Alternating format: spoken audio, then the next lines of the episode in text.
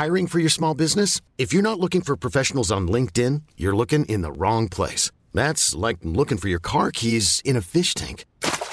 LinkedIn helps you hire professionals you can't find anywhere else, even those who aren't actively searching for a new job but might be open to the perfect role. In a given month, over 70% of LinkedIn users don't even visit other leading job sites. So start looking in the right place. With LinkedIn, you can hire professionals like a professional. Post your free job on linkedin.com slash achieve today. Even when we're on a budget, we still deserve nice things. Quince is a place to scoop up stunning high-end goods for 50 to 80% less than similar brands. They have buttery soft cashmere sweaters starting at $50, luxurious Italian leather bags, and so much more. Plus, Quince only works with factories that use safe, ethical, and responsible manufacturing. Get the high-end goods you'll love without the high price tag with Quince. Go to quince.com slash style for free shipping and 365-day returns.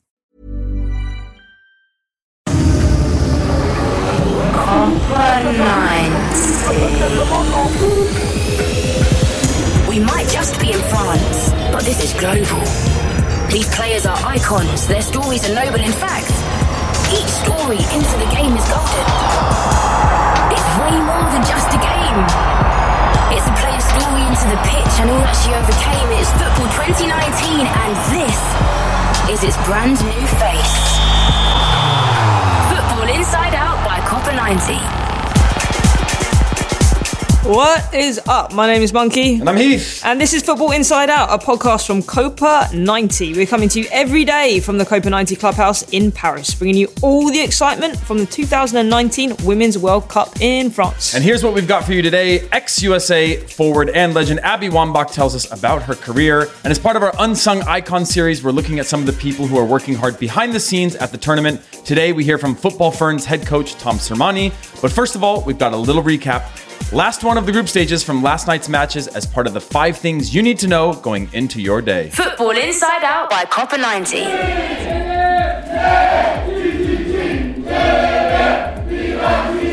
Okay, number one. Who is heading home? First up, Chile. They had a great presence in the clubhouse. Unfortunately, clubhouse presence doesn't get you to the knockout round. no, it doesn't get you No. points. But they did have a chance to get through. Missed a penalty off the crossbar. Yeah. Was in their hands. I know. No disrespect. There was a lot of open goal against that goalkeeper. Put it on frame. Yeah. No excuses. Yeah. This is them. This is them in the clubhouse. You can hear them. A little snippet.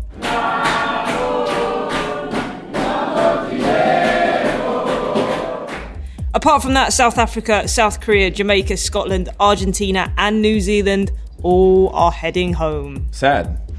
But the realities. Yes, We have to is face that.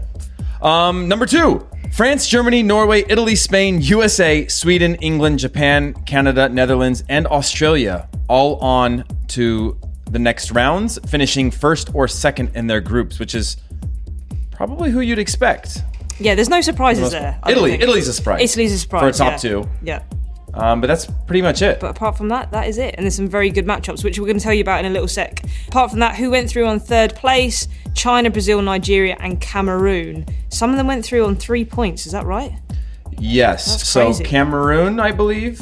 Yet they won their game against New Zealand, knocking New Zealand out and uh, finalising their place in the knockout stages. Chile, if they finished the penalty, would have gone through on three points and being only having scored in one match. Yep, but instead Nigeria went through in their place, which Yeah. I think is deservedly so. Imagine what Nigeria was going through on that penalty that hit the crossbar. Oh, yeah. Do you think they were watching? 100%. No, no, they were at they were at uh, Disney Paris. I don't know. Some some people don't like to Yeah. watch. They'll just like. I'm sure some had their eyes closed. Matchups. Matchups. We've got Germany versus Nigeria, Norway versus Australia, England versus Cameroon, France versus Brazil, Spain versus USA, Canada versus Sweden, Italy versus China, and Netherlands versus Japan. Quickly, what's your favorite? What's your favorite matchup of those? Uh, favorite. Give- give me one or two. mm, I'm gonna say the Norway Australia one is gonna be interesting, and the Italy China one as well. yeah, Italy, China. I, I, I'm, I'm, I'm, I'm riding for Italy for a while now, Yeah, and then uh, Canada, Sweden's going to be good too.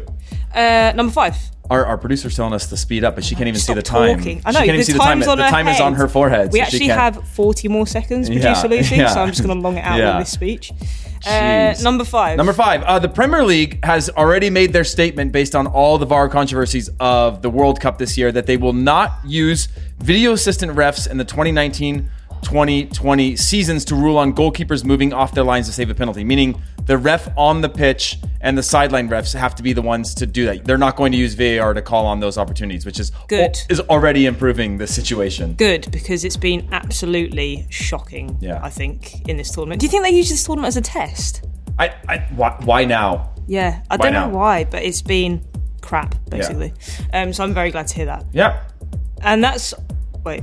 How Oh no, we're over. Th- those are the, those are the five things you need to know going into your day. Copa 90.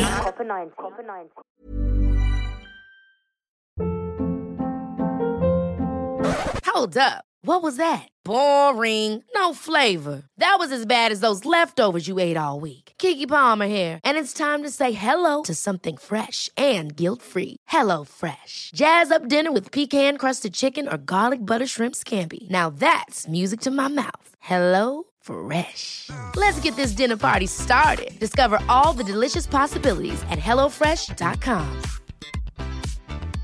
I'm Sandra, and I'm just the professional your small business was looking for. But you didn't hire me because you didn't use LinkedIn jobs. LinkedIn has professionals you can't find anywhere else, including those who aren't actively looking for a new job but might be open to the perfect role, like me. In a given month, over 70% of LinkedIn users don't visit other leading job sites. So if you're not looking on LinkedIn, you'll miss out on great candidates like Sandra. Start hiring professionals like a professional. Post your free job on linkedin.com slash achieve today. Hi, I'm Daniel, founder of Pretty Litter. Cats and cat owners deserve better than any old-fashioned litter. That's why I teamed up with scientists and veterinarians to create Pretty Litter. Its innovative crystal formula has superior odor control and weighs up to 80% less than clay litter. Pretty Litter even monitors health by changing colors to help detect early signs of potential illness. It's the world's smartest kitty litter. Go to prettylitter.com and use code ACAST for 20% off your first order and a free cat toy. Terms and conditions apply. See site for details. Hi Heath. Hey, How you doing? good.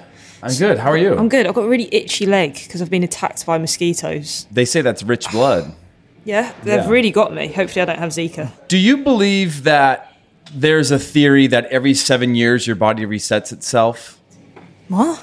No, I've never heard like that. Like every seven years your body goes through a certain amount of changes and i'm convinced that this is real because i used to be brutally attacked by mosquitoes me and mosquitoes get along just fine now. What do you mean it resets itself? i don't know exactly what it is but it's something biological that your body goes through a certain amount of change. Basically like food allergies and things like that your body can like every seven years can react differently. Again i don't think it's like an exact science but over a certain amount of time your body redevelops or evolves or grows immune to or whatever that you can have a completely different sort of like I don't know the right way to explain it, but Strange. yeah. but I don't know. get attacked by mosquitoes anymore. I don't know how people with EpiPens would feel about that theory, but well, I don't- know if it's necessarily a full reset. Like I don't think we like get to start over and like oh, just turn yourself on and off again. You'll yeah. be fine. And everything you did wrong, it's gone. you, you just started from scratch again. Um, no, but it's, I think it's just uh, certain things that I had heard that your body goes through these like seven year cycles, Hmm. and I don't think it's like absolute, but I think. You know, well, I'm convinced it's real because I don't get attacked by mosquitoes. At And I used to get it really. I mean, I'm sure I'll get I'll get one once in a while, but I used to be like if I was outside and there was in a say a large uh, area and there was me and one mosquito, that mosquito would find me like for sure. For. I'm pretty sure it's the same mosquito in my flat as well, and it's been there for like three weeks. You should go on a hunt. I know, I might name it. I feel like we're mates now. It's been Well, there too long. I wouldn't consider it a mate if mates. it's attacking yeah, you. that's every- true. Yeah. Keeping it alive. I got a question for you, actually. Yeah, go on. I haven't had a chance to ask. Is this your first kind of major tournament live? This is my first major tournament live being here. Yeah. And did you have any sort of preconceived notions that perhaps this tournament hasn't lived up to? Has it exceeded any expectations? Just sort of, we've gone through the group stages now. You've been to a match. Mm. Yep. You've been around the city. Mm-hmm. Is there anything that you are overly, like, sort of surprised about? I guess the only thing that that I was like slightly disappointed about was the fan zone at the beginning of the tournament. But I think that's because the weather was like really, really, really bad. Now it's a lot more vibey. Yeah. And there's loads of people in there just chilling and watching all the different types of games. But at the beginning, that was the only thing I was like, oh, a bit disappointed. Because obviously, you'd watch fan zones from last year's World Cup, which obviously there's a lot more people there, and you'd be like, sick. But yeah, when I first experienced, it, not so much. But I've gone back there since, and um, there's a lot of sunbathing going on, and watching football, which I can get down with. That's a pretty good combination. Yeah, yeah. It, it's 35 degrees here next week.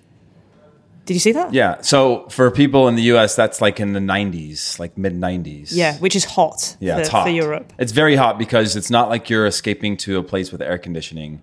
You're just dealing with it, you Yeah. know? But we all become, I, I feel like everyone becomes a lot more free when that happens. Because when you're all hot, it's like, it's like, it's like, it's like in New York. naked. No, that too, but it's more of just like, you know, some people like hate the idea of sweating. But when you get into like humid East Coast, like New York, Mm. and you're commuting and you look to your left and like you're feeling like nasty and you look to your left and your right and you realize everybody's in this together, you're just Yeah. like, ah, who gives a shit? But there's aircon on the on the metro here, which is not a thing in London. We do not have aircon on the tube. I saw that. They just put the window down and create like the tunnel of like s- scented humans Yeah. that shoots through it. disgusting. Yeah. It's the same in New York and a lot of them. Some of them have have have air, aircon now, but a lot of them just like just lower the window. You know, Yeah, the old I'm- like roll down in the old like uh, low rider cars where you had to reach over and like wind the window down. But there's always it. like one person with their head like out out of the window. Yeah. I'm like at perfect um, armpit height as well, which is not good.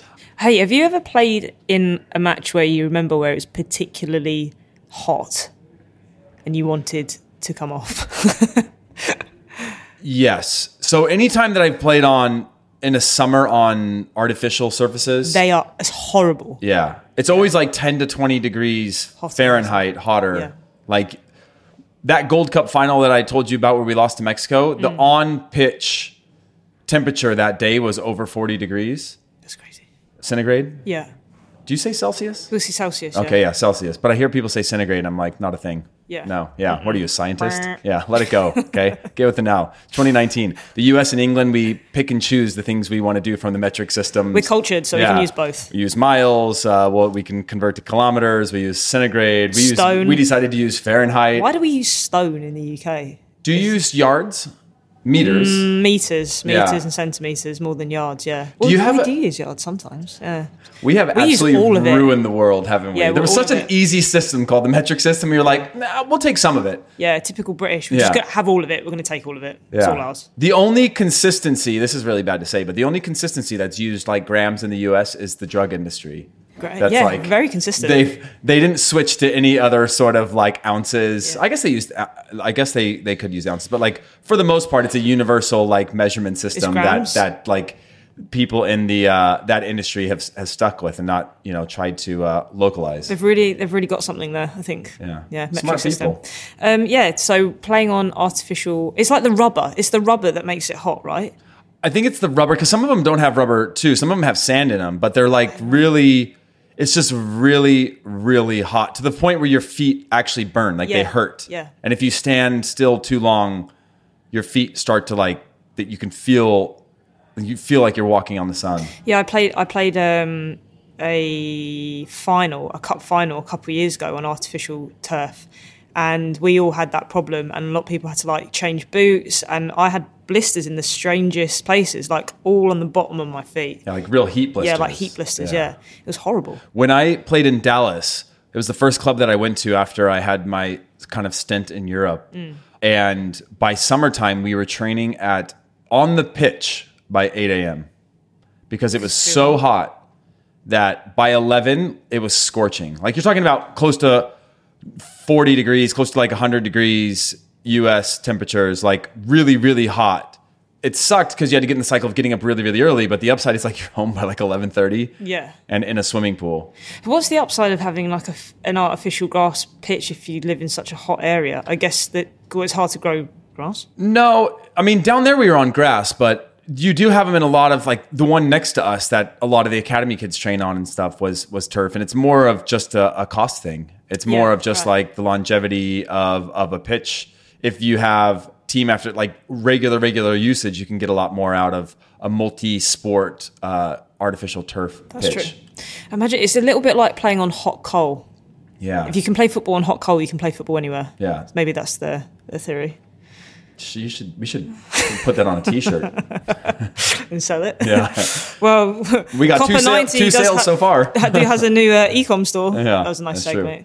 Good plug. Yeah, we do actually. They do. We haven't mentioned that in a while. Ecom store. Yeah, we do have a new ecom store. And if you'd like to see me and Heath modelling t-shirts, then head over to the Copa 90 website. But um, yeah, so just just the only thing was the fan zone for you then on Just the fan zone, yeah. Everything else is like really not outdone my expectations. I guess my expectations were quite high, but Yeah. especially the opening game, that actually did do, outdo my expectations. It, it felt more emotional than I thought it would, especially like young girls. I thought this is so cool because this is something that I never saw growing up, and all these young girls get to see it and get to see someone like them play on a big stage, and that was really exciting for me for them. the only thing I noticed a difference is Chile aside, who are all wearing Chilean colors, flags, everything, was just on non-match days of certain teams, people were dressed normal, mm. and that was the biggest difference. The o- only difference was that from from from Russia that I noticed was there. It was like people packed their bags with only colors of their country, and every yeah. single day it was like you were in a yellow, a bright yellow if your country flag or, or national team wore yellow. You just only packed yellow stuff. Whereas here you see people in a lot more street clothes, a little bit younger crowds too. So like parents and kids is a, a little bit different a dynamic, but like less less dressed every single day in, like colours. face paint and colors and Yeah. and like sort of the celebration of. I saw a lot of Scots on the metro the other day after that game. Lots of blue, lots of blue and white flags, which I thought was quite cool. Imagine being like a diaspora and not having like your rare chance is tournaments being hosted in your country Hmm. and your nation has come here. Where's like the strangest place you've played a game a game of football? The strangest. Yeah, the most sort of like bizarre. I don't know. What about you? I'm, I'm trying to think of. I'm trying to think of how how I would sort of. I always try and play pickup whenever when I'm traveling, like when I'm DJing. Sometimes I pack my boots, but like my Astros or whatever. Just if I see a game, I'll go join in. Like I've played in Ibiza with a bunch of people I don't know. I played in Thailand on the beach. Yeah, I would say that the, the most. It's not the most bizarre, but the most fun that I had, which was a real eye opener for me, is the U.S. was playing in a qualifier uh, down at Aztec. It was always my dream to play in Aztec. I never got the chance to do it as a player, so I went down there for the U.S.'s last qualifying cycle. We were shooting a film just about the experience of me getting the chance now to go and experience Azteca, but this time as as a fan. And we went into sort of like some of the like neighborhoods, and there was a, a just like a cage football pitch, like you see in in most countries around the world. The dynamic that it made up of on uh, of people on on that court that were all playing and having fun together was the most inclusive I've ever seen football in general. Where they had sort of the unathletic chubby kid, they had a couple of really good players. They had older people that were were working and taking a lunch break, and they were all just playing.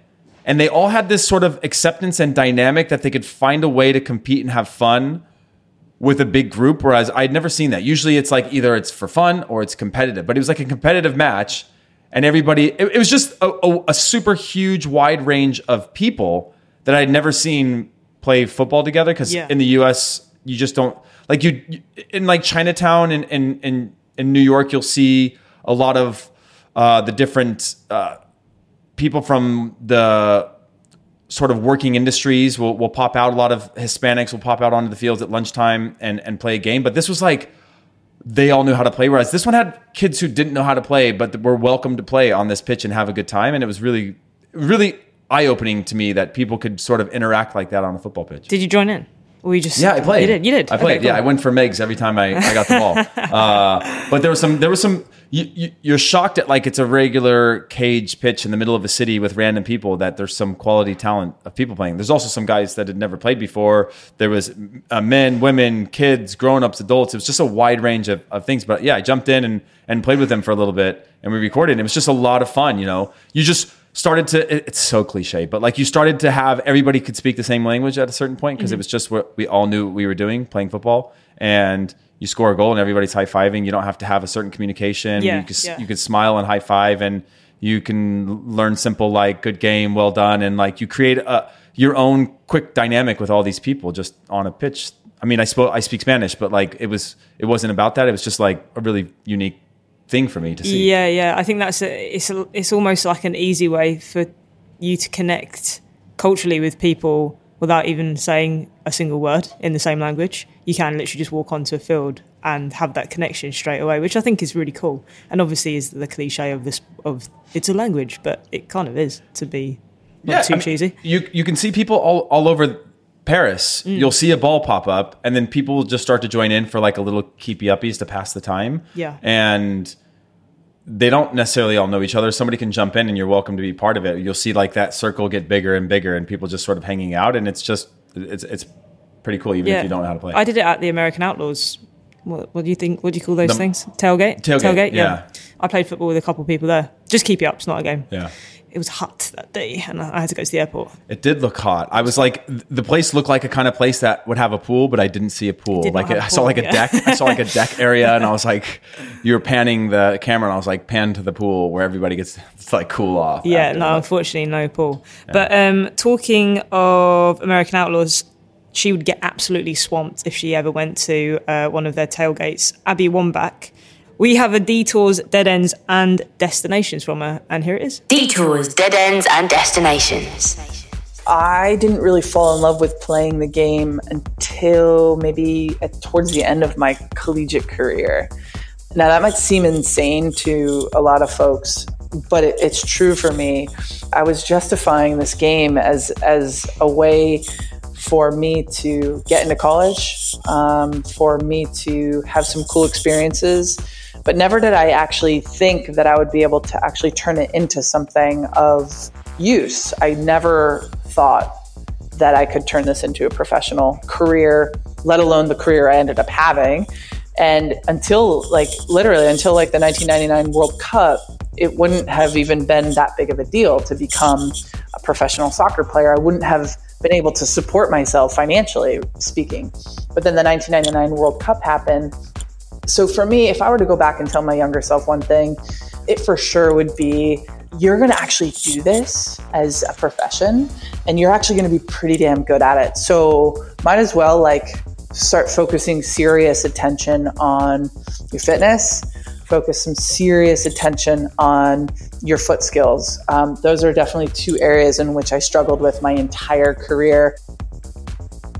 It's so cool to see the evolution of of the of the women's game and to see people's impact and individual players impact and teams impact and the federations themselves they're starting to really invest real money into their programs not just in the, in the international game but you're seeing the club soccer systems um, really starting to put and pump money into their women's programs. And what ends up happening is, um, you know, they start getting people to watch and fans and sponsorships and this dream that we all kind of have had of the women's game.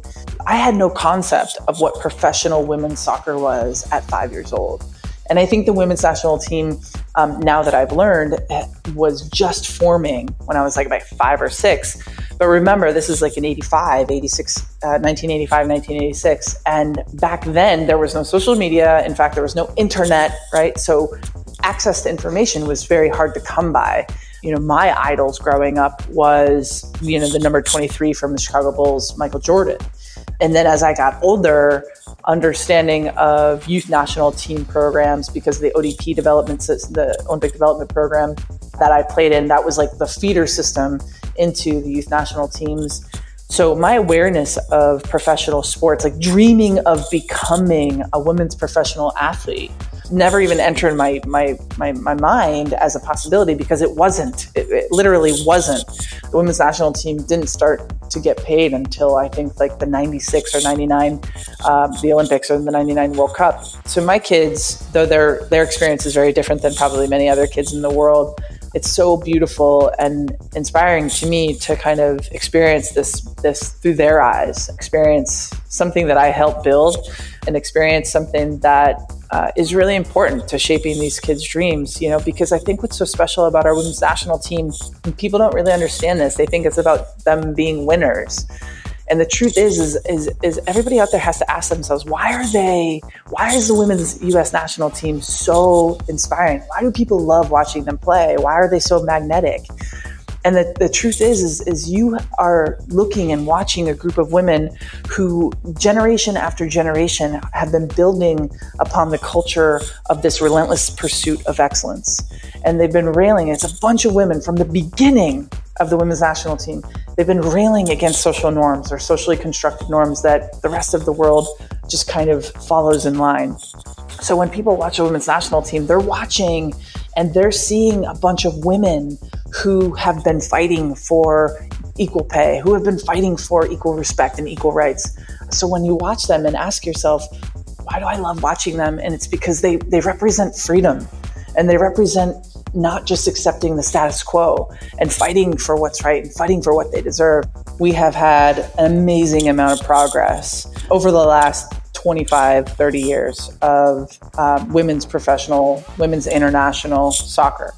I know that women's soccer people have been playing it, but in terms of a professional league or international soccer, we're still it's we're still in its infancy, right? And I think that something that's super important to me, and and maybe to your listeners, you know, I found myself in 2016 on stage standing next to Kobe Bryant and Peyton Manning. And here we are, all three of us who have sacrificed the same amount, had historied uh, careers. We all had wonderful careers and we were getting the same Icon ESPY award.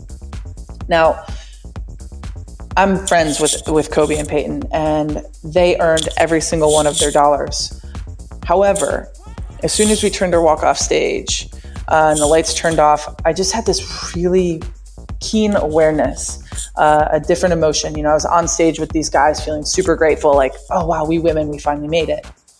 But then as soon as those lights turned off and we walk off stage, I had this realization that, wow, all three of us are walking into very different retirements.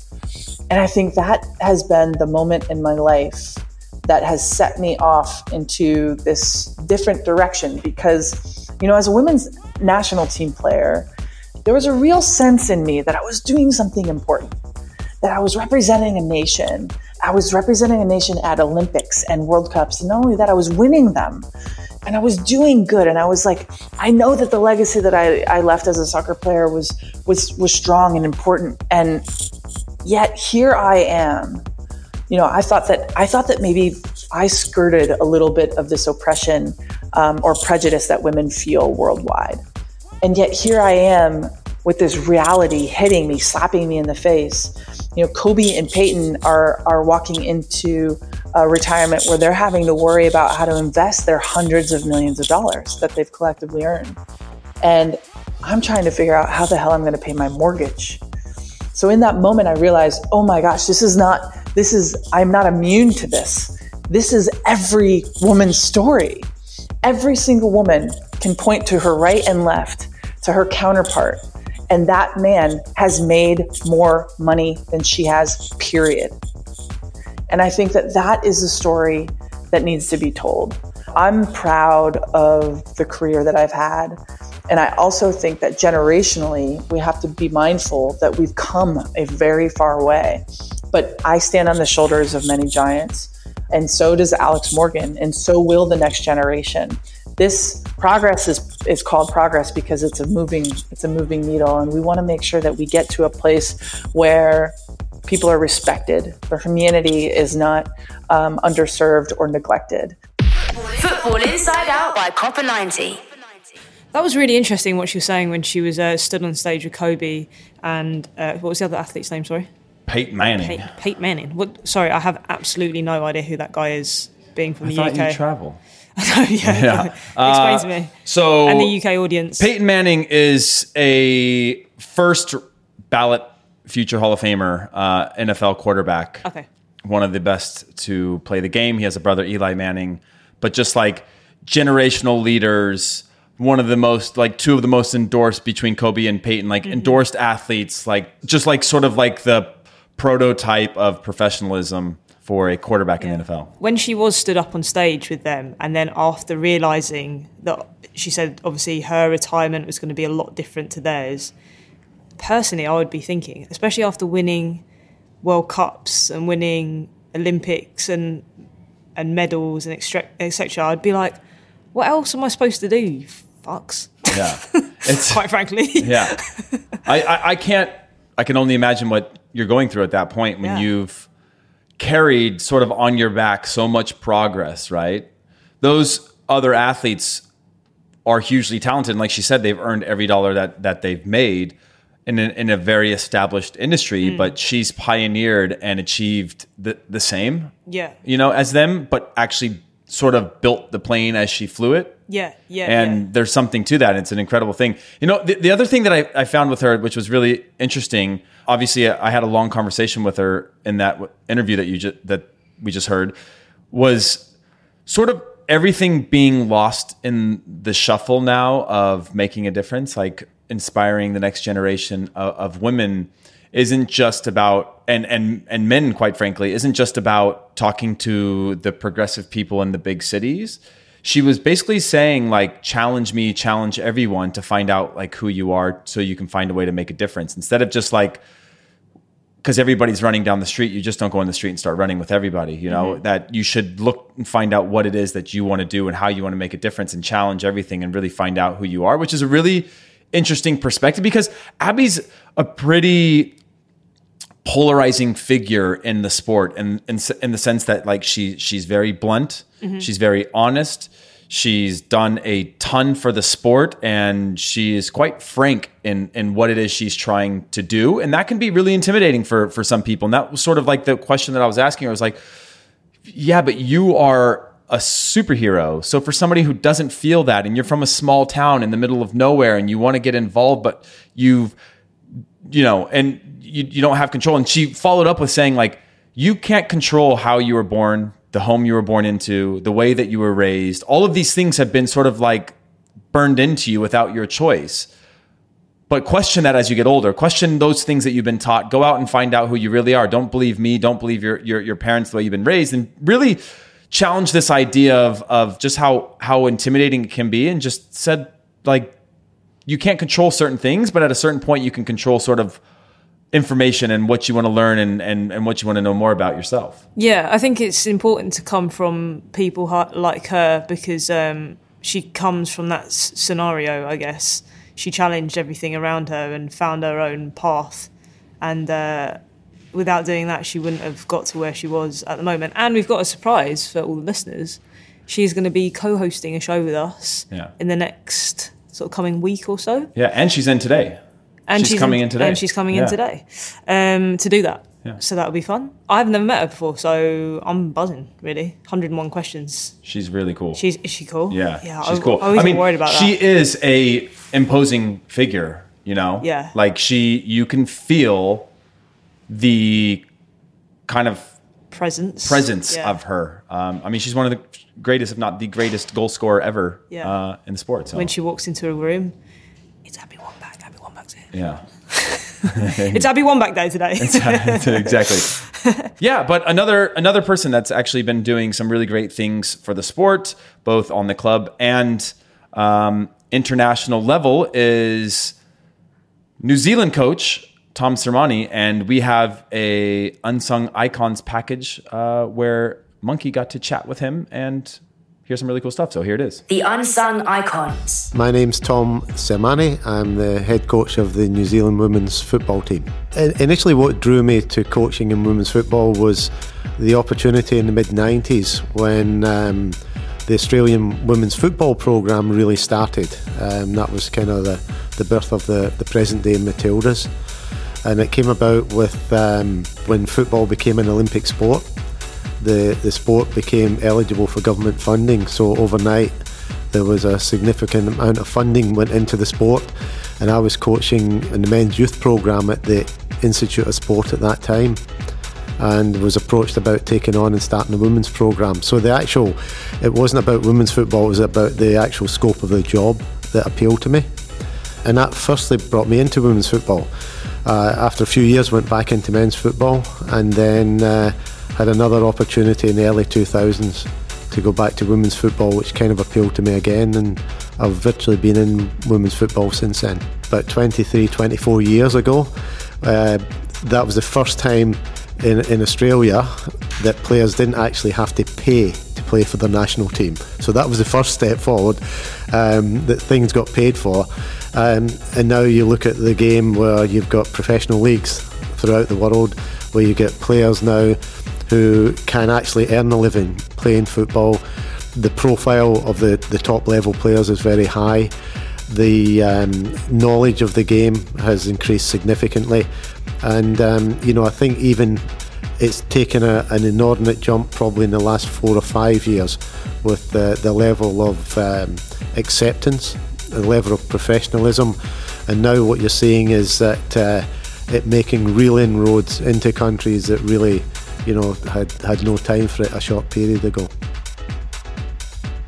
I think with regards to female coaches, that I, I think it's it's important that females stay involved in the game.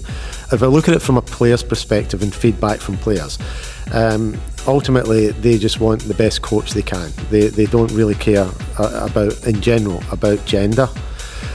I think what you need to take into consideration is that the women's game has really only been professional for a very short period of time.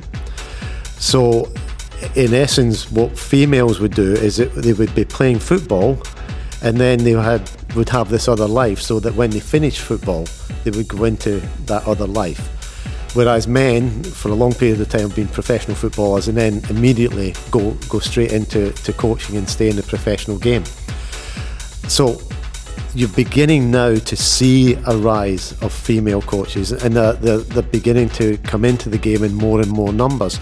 So I think now as players start out and become professionals, become career professionals, then you'll start to see an increase in the number of females coming into the game. So I think it's a time thing. Um, and I think the other thing is that females are smarter than males, so they stay out of coaching a little bit as well and get a proper job. The big picture on a global level is I would like to see the continued sustainability of professional leagues, the continued opportunities for females to be able to play at a professional level, and the the continue of growth at the younger levels, so that you have got girls playing football in every country from a, an early age, and that it becomes an accepted part of the culture in in every country. And I'd also like to see federations continue to take the women's game uh, and treat it seriously and, and treat it on the same level. I don't like to use the word equality because I, I don't think that's quite the right word, but treat it on, on the same level. And I think that that's beginning to happen. And I think, you know, when you look at the build up for this World Cup worldwide and in many countries, you're, you're sort of seeing that. But it's important that that uh, gets sustained going forward. What I'd like to be remembered for is hopefully developing players, helping players, um, and contributing to whatever team or country that I've coached.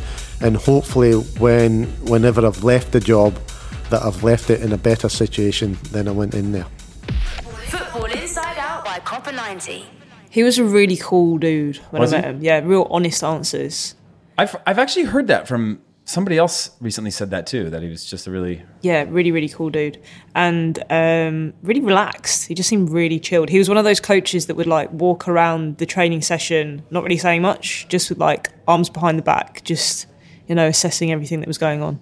And like the that. other other coaches were like taking the the reign. Is that the sort of coach that you would be? I don't think you would. I feel like that's the first uh, sign of uh, like uh, That you're comfortable. somebody's coaching. Like if you go to the coaching con- conventions that they have in the U.S., there's like Yeah. thousands of coaches every year go to this coaching convention, and the most common thing you'll see is people in tracksuits walking with their hands behind their back, which is like the sign of a coach. You know, when they walk around like just strolling with a tracksuit on, like it's official, like it's like a thing. the real coach. yeah. now. He coached Orlando Pride. Yep. Did he also coach the U.S. as an assistant at one point? I think so. Yeah, yeah, yeah. I think that's right. I don't think he mentioned it in that um, in that podcast, but I'm pretty sure he did. Yeah, and he also coached men's football and then went back into women's football, which you just heard. If you could have one accent Yeah. from around the world, what Yeah. would it be? Mm, I don't know. I can't. I kind of like my accent. British accent's all right. Yeah. Um, Like it could be an English accent. Like you could, it could be like uh, an ac- a French accent when you speak English. You know, or, French or, or, accent when yeah, I see what you're Italiano. Nah? I think I like an Irish accent, but I don't Oh, think. yeah. Yeah, I, you know what? go. Yeah, We got one of our uh, Irish accent's cool. Irish producers nodding, Nodding his his head, head. in approval. I've got um, I've got an uncle who who is in Ireland, uh, but he is Filipino like I am, and it's still so strange to me seeing a Filipino guy with the thickest Irish accent you've ever heard, and his name's Guan. Guan, Guan. Guan. So everyone goes Guan, Guan, but his name's Guan. yeah. Yeah. When he's on a, when he's on a breakaway, they say, Guan! What about you? I honestly, I, I, Irish is great. Scottish is great. I, I really, because like I, I'm guessing like most Americans would be like, "Are you from England?" And you could be like, "No, it's Irish actually. Uh, you should travel." Um, but I, I, I really like Irish. Um, I, I don't want what what don't you want? a lot of a lot of accents. No, no. I mean, I, I think Irish is pretty good. It's a pretty good shout. about like Boston Irish? No. No? We watched that video of the guy getting the, the tickets from his daughter to like the game seven of NHL. Like that's really intense. if I did have a Boston accent, I want to I would want to talk so vulgarly in like terms of like how rough I would use like I would use all curse words as a, in a casual manner like he did. Yeah. Talk like they were both cursing at each other in Yeah. excitement. And I was like, that's the kind of that's the way I would want to use the It's Boston intense. accent. I Yeah. kind of like it. Um, Maybe I'd have a Boston accent. That'd be weird, wouldn't it?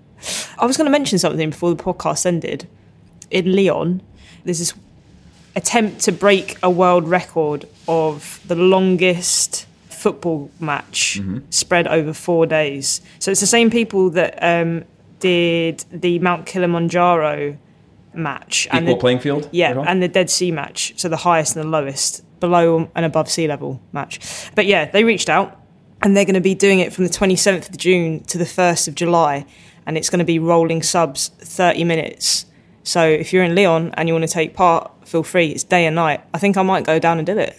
I felt hugely deprived of A football? A football. Me too. Let's go. and I would love to do that. Okay, we'll get cool. everybody out here. Mandatory participation from Yeah. the podcast team, all of you, each and every one of you. Every okay? single one of you. And if you don't go, we'll find you. um, no, that sounds unbelievable. And you know, being part of breaking a record would be pretty fun. yeah, I think so too. That'd be fun. Oh, do you have any day, day numbers? No, but we do have fan mail. Oh, yeah, we do have fan mail. Wah, wah, wah. Go Um, so Niranjan from Portland Mm-hmm. sent us a message saying, First off, you guys have been doing a swell job. Very classic 70s email, you know. swell. Swell. Uh, Surprised it wasn't faxed to yeah, us. yeah. Somebody sent it via like the post uh, on a postcard. But my question, as much as I d- enjoy the U.S. women's national team dominating, I always picture that other countries like Italy or Spain will overtake us, like in men's football, in maybe 10 to 15 years' time. Do you think that this is that this thought is far fetched or spot on? I don't. I don't see why that is not a possibility. And as as far as the the game still grows internationally, then we're going to find you. and We're Yeah. going to beat you.